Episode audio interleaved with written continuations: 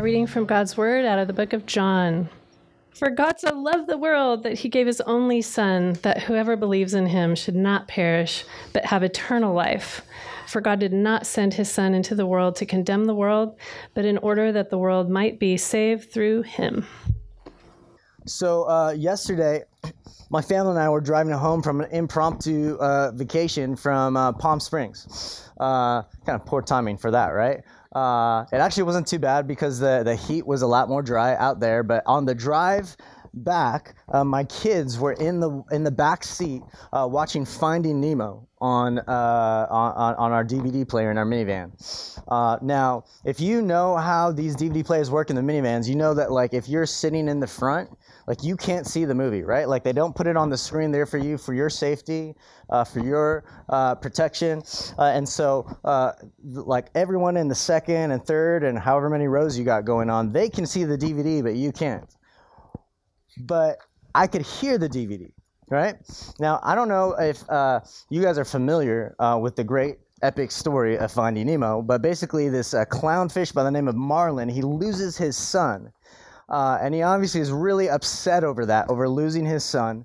And he goes on the adventure of a lifetime, just swimming across ocean to ocean, uh, which sounds like an adventure that would be uh, like really great right now, right? But like he he he goes from ocean to ocean, uh, trying to find his son Nemo. Hence, Finding Nemo. Now, uh, this movie's going on, and I couldn't see the movie, but man, like I, I haven't seen it in like years, and I was like just just really gripped by uh, the story as I'm just hearing things go by. Uh, uh, I'm, I'm like, my, my kids are falling asleep in the back, and I'm just like, hey, Geneva, like wake up, like what what are they in the whale right now? Like I'm trying to I'm trying to remember like what's going on just from what I'm I'm hearing, and it, and and it struck me uh, how drawn we are to like a good rescue story, right?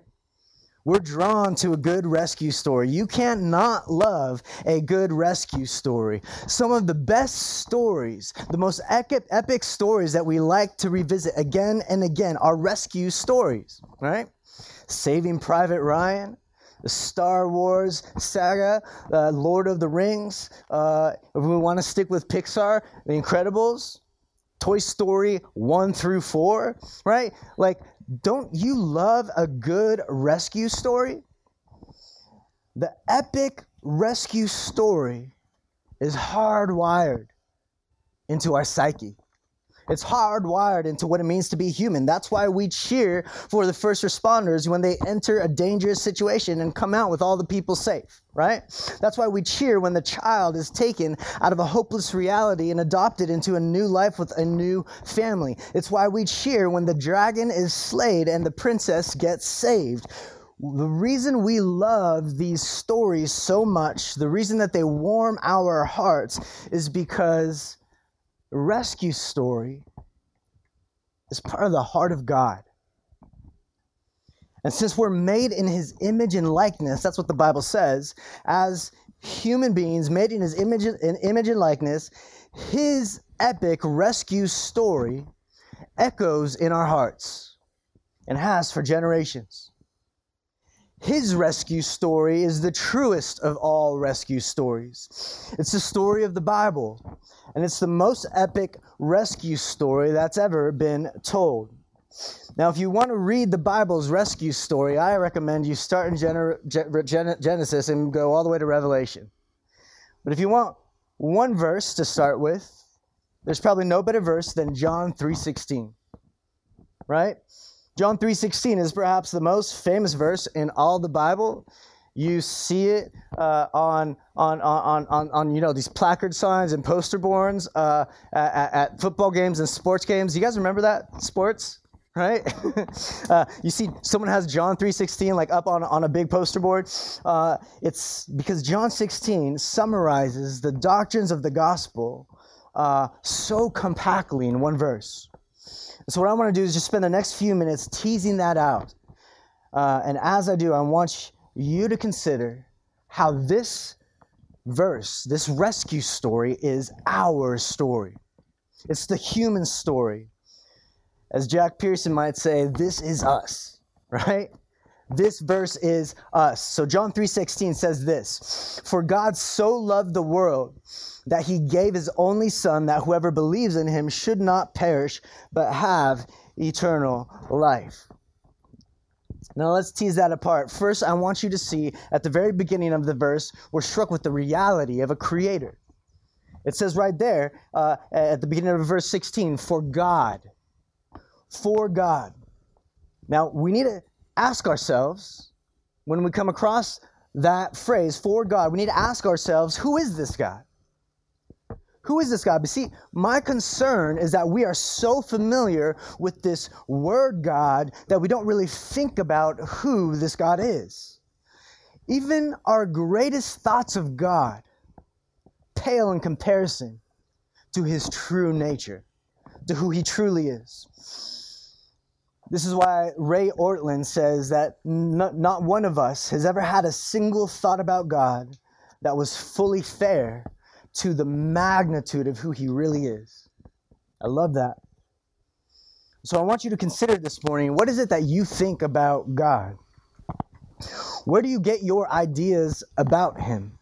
Maybe your upbringing. Uh, maybe it's it's colored by your personality or your relationship with your your parents. The fact is, when we read the scriptures, what we find is our views of God are often too small. The Bible says that there is a creator and that all else is creation. This is the most fundamental truth of reality. There's a lot of people that might say, no, the most fundamental truth about reality is that there is a God who loves us. No, and that's true and wonderful and beautiful, but even before that, we need to recognize that God is a creator and that all else is creation.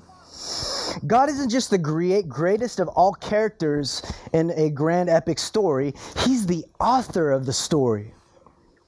He's ontologically different, as philosophers might say, or uh, to simplify it, he's categorically different. He's a category, a whole other category in and of himself that nothing else and no one else falls under. And so if we want to understand the weight and the magnitude of the Bible's rescue story, we need to start here with the bigness of God, the, the awesomeness of God and all that he is. The Bible calls this the fear of the Lord. And it says that this fear of the Lord is the beginning of wisdom. In other words, if you want to know anything of true wisdom, if you want any type of biblical wisdom, then you need to start with a massive view of God. Verse sixteen of John three continues, and it says that this God, he so loved the world. Now that word "so" communicates something more about our God. Not only is he this great creator, but he's an intense lover. That word "so" communicates the intensity of his love. Some translations, like the Christian Standard Bible, I love the way that, that they articulate this. It says, "For God loved the world in this way." Right? So how did he love the world? Not meagerly, but massively. First John tells us that God is love. He loves us not because we're so lovable. He loves us in spite of how unlovable we can be. He loves us just because he is love. We don't persuade him to love us. He just is love. You see, when God created the universe out of nothing, he looked at his creation and called it good. And then when he created his creatures, uh, uh, humans above all, uh, he created us in his image and likeness. He gave us a special place in his created or- order. Now, knowing that there's a creator who calls his creation good and who so loves the world, knowing this helps us make sense of creation's purpose, and it helps us make sense of our life's purpose too.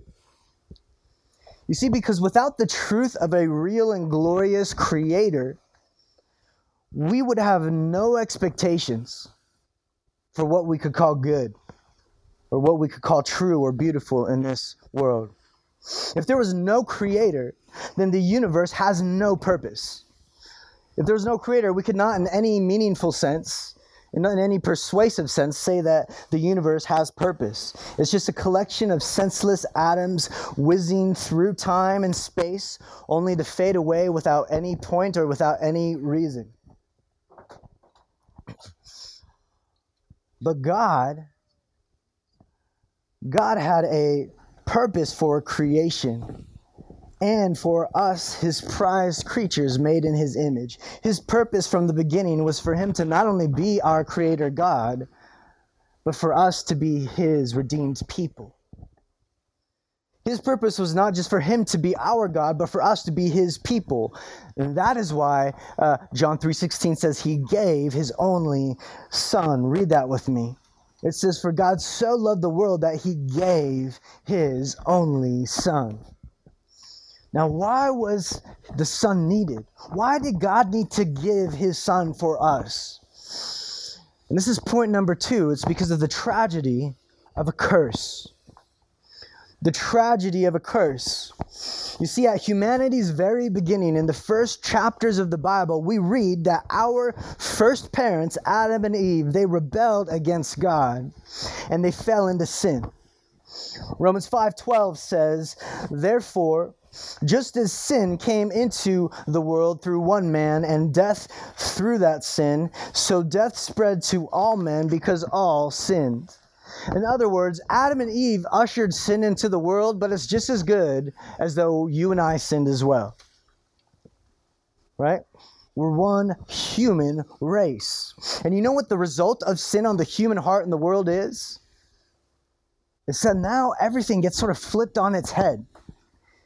It re- sin reverses the intended purpose that God created uh, the universe for, and that God created people for. And so now the world is cursed because of sin. That is exactly why we can look around at the world with uh, uh, with corruption in in in nations, corruption in our hearts, right? Uh, the secret thoughts that many of us are ashamed of, right? Uh, the the reality of sin and death and disease and pandemics and cancer. That's why we look around and see all these things and we say, this is not how things are supposed to be, right? It pains us, it grieves us that these things exist because there's something in us that knows this isn't right. Things shouldn't be this way. There shouldn't be suffering. There shouldn't be pain. There shouldn't be evil. That's what sin brought into the world. And look, the curse of sin is sobering to us. It tells us, personally, it, like the curse of sin on our world uh, uh, should tell us much more than just looking out there saying, man, things are awful. It should cause us to sort of introspectively look inward and say, hey, things can be kind of messed up in here too. The curse of sin soberly tells us that you and I are fundamentally rebels in need of rescue. We are fundamentally sinners in need of grace. We sin every day in thought, in word, in deed. We worship things other than God. We worship money, sex, power, comfort, convenience, politics, possessions, all those things more than we worship God. We love people and things more than the one who made us and gave us those things. And because God is good and true and just, the penalty for this cosmic rebellion is his righteous wrath. Now, if you think that's unfair, then you don't really understand what we first talked about, the magnitude of our God. And you don't understand that to, to find purpose and meaning in anything other than him is not only uh, uh, uh, is, is not only cosmic rebellion, but it's the worst thing for our souls. Now look, there are people that say, see, this is the thing I don't like about Christian doctrine. This is the thing I don't like about Christian teachings. Like, I don't like, uh, I don't like the idea of hell. Now, let me just say, you shouldn't. That's kind of the point, right? That's kind of the point.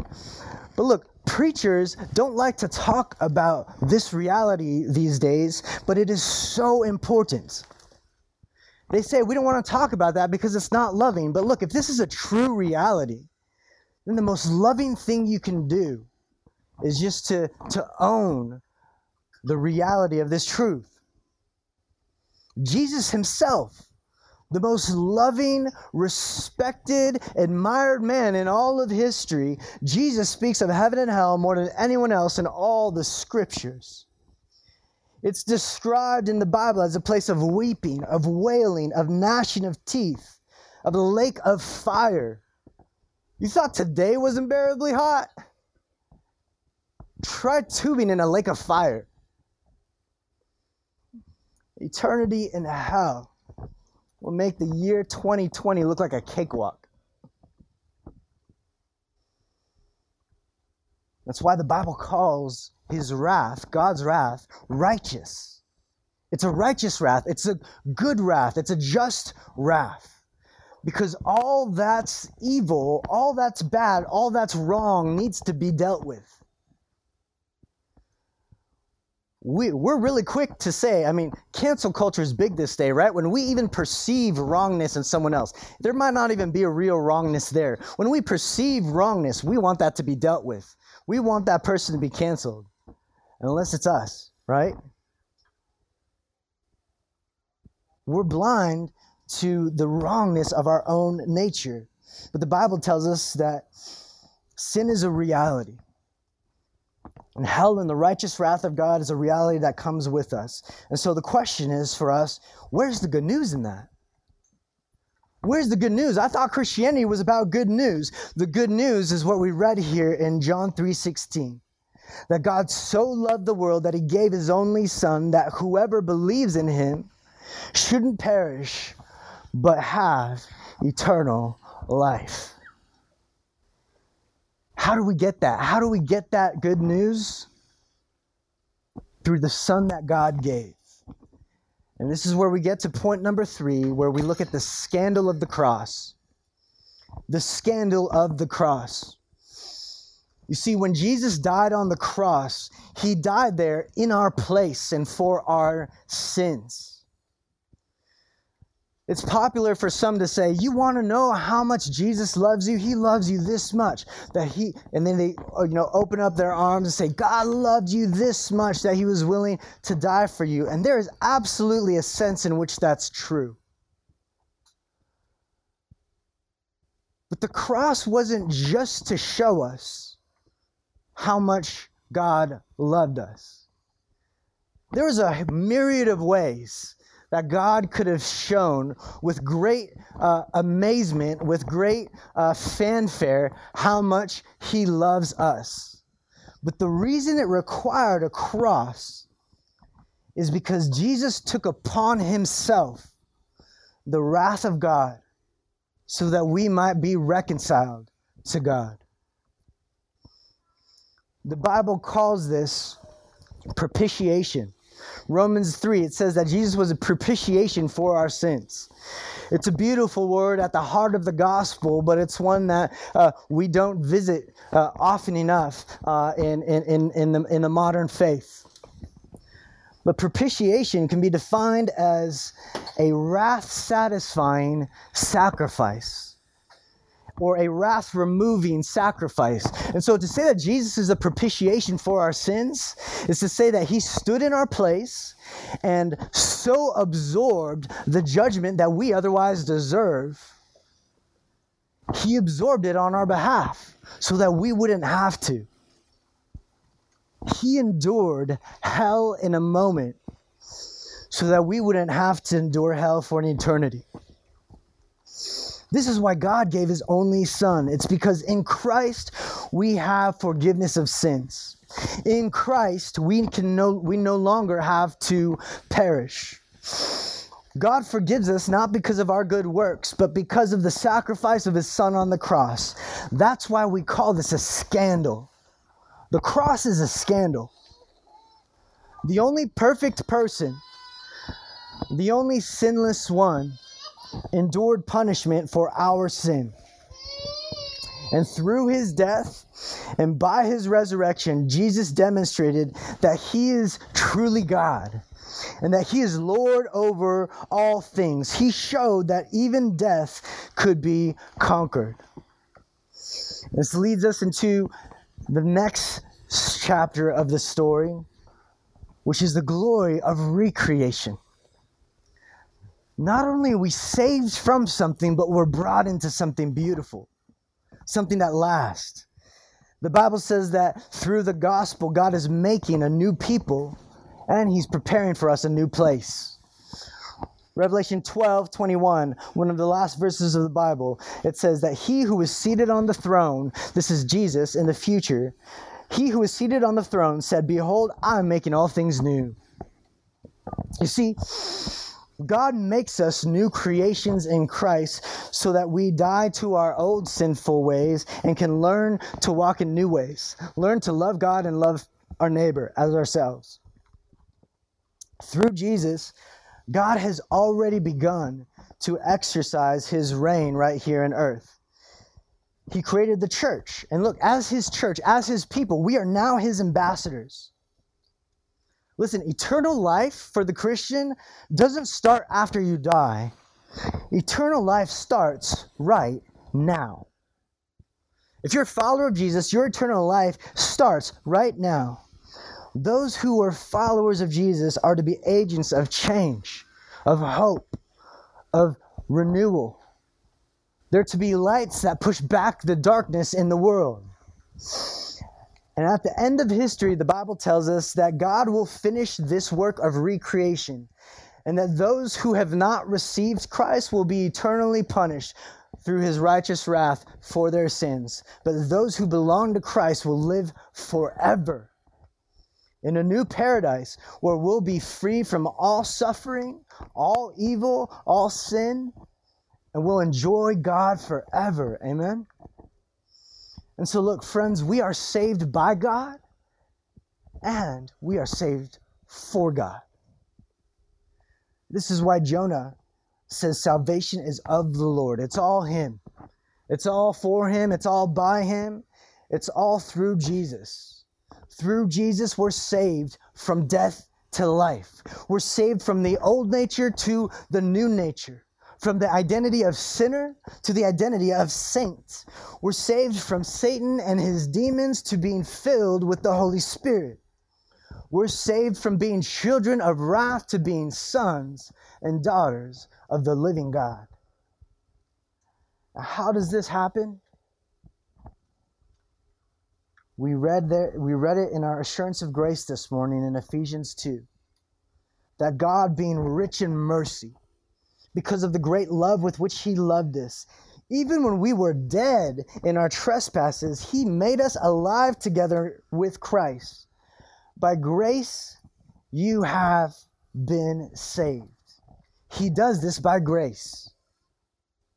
You don't have to bring anything to the throne of grace other than your need for it. That's good news. And it leads us to our last point, which is now the call to commitment. As we read, those who trust in Jesus will be forgiven and they'll be made new. In Acts two, after Jesus ascended back to heaven, there's this scene where the Apostle Peter is preaching the gospel uh, to a whole host of people. Just crowds have gathered. The first, uh, the first church gathering after Jesus ascended to heaven. And Peter preaches the gospel uh, in such power that in Acts two thirty-seven, it says that when the crowd heard this, they were cut to the heart. And they all said to Peter and the rest of the apostles, they said, "Brothers, what is it that we shall do?" In other words, what do we have to do to be saved? We we want salvation, the salvation that you speak of. What shall we do? How can we be saved? And Peter responds and says to them, "Repent and be baptized, every one of you, in the name of Jesus Christ for the forgiveness of sins, and you will receive the gift of the Holy Spirit."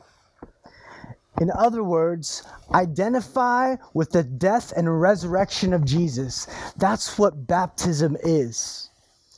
Find yourself in him. Just have faith in him. Turn from your old ways and turn to him. You see, being a Christian means we renounce our old ways of thinking and living, and that we now trust Christ alone as our Savior. We obey him as Lord, and we love him as our greatest treasure. The Greek text of John three sixteen literally says, whoever believes into him. There's kind of a way that you could uh, translate that. Not just whoever believes in him, but whoever believes into him is a better uh, translation of the Greek there. Whoever believes into him should not perish. What that tells us is that real faith takes us into Jesus. It's not enough to have just a faith that like you check off a, a connect card, right? I'm accepting Christ, and then and then uh, there, there's just no transformation, right? It's not enough to where it's like you get baptized and you're like, cool, I checked that off the box, and then, yeah, you're, you're on to the next thing. No, real faith takes us into Jesus. It moves us from self-centeredness into Christ-centeredness. And he becomes our everything. He becomes our all. He becomes our new sort of sacred center. And we happily lose ourselves in him because he is everything. I love the way that the Lutheran theologian Gerard Ford describes just the, the freeness of the gospel. He, he kind of says this in a cheeky way. He says, we are justified freely for Christ's sake by faith without the exertion of our own strength, gaining of merit, or doing of works. To the age-old question, what shall I do to be saved? The confessional, in other words, the historic Christian answer is shocking. Nothing. Just be still, shut up, and listen for once in your life to what God the Almighty, Creator and Redeemer, is saying to his world and to you in the death and resurrection resurrection of his Son. Just listen and believe. What does God care about most? It's not the sins we've committed or the sins we haven't committed. It, it's not that he doesn't care about those, but that's not what he cares about most. What he cares about most is not our sins, it's not how we compare ourselves to others, but it's how united we are with his Son in faith. And so look, my closing question for you is, do you believe in this Jesus? Do you believe? Do you believe in him? Do you love him? Do you belong to him? And look, if not, this is where you give yourself to Christ, right? Whether you're here in person or streaming online, this is where you give yourself to Christ. That's what repentance and faith is. It's you give your life over to him. Your sin, your life, your future, you give it over to him. And if you do know Christ, you know that you've, then just know that you have been saved, rescued, transformed by God to know him and enjoy him forever, and to make him known so that others might come to know that same joy too. Amen. Thank you for listening to the King's Cross Church podcast. We'd like to encourage listeners to be part of a local church gathering. If you're ever in the Orange County, California area, we'd love it if you come by and visit on a Sunday morning. For meeting times and locations or any other information about us, please visit k x dot church. There's no .com in that, just k x dot church. Thanks again for listening.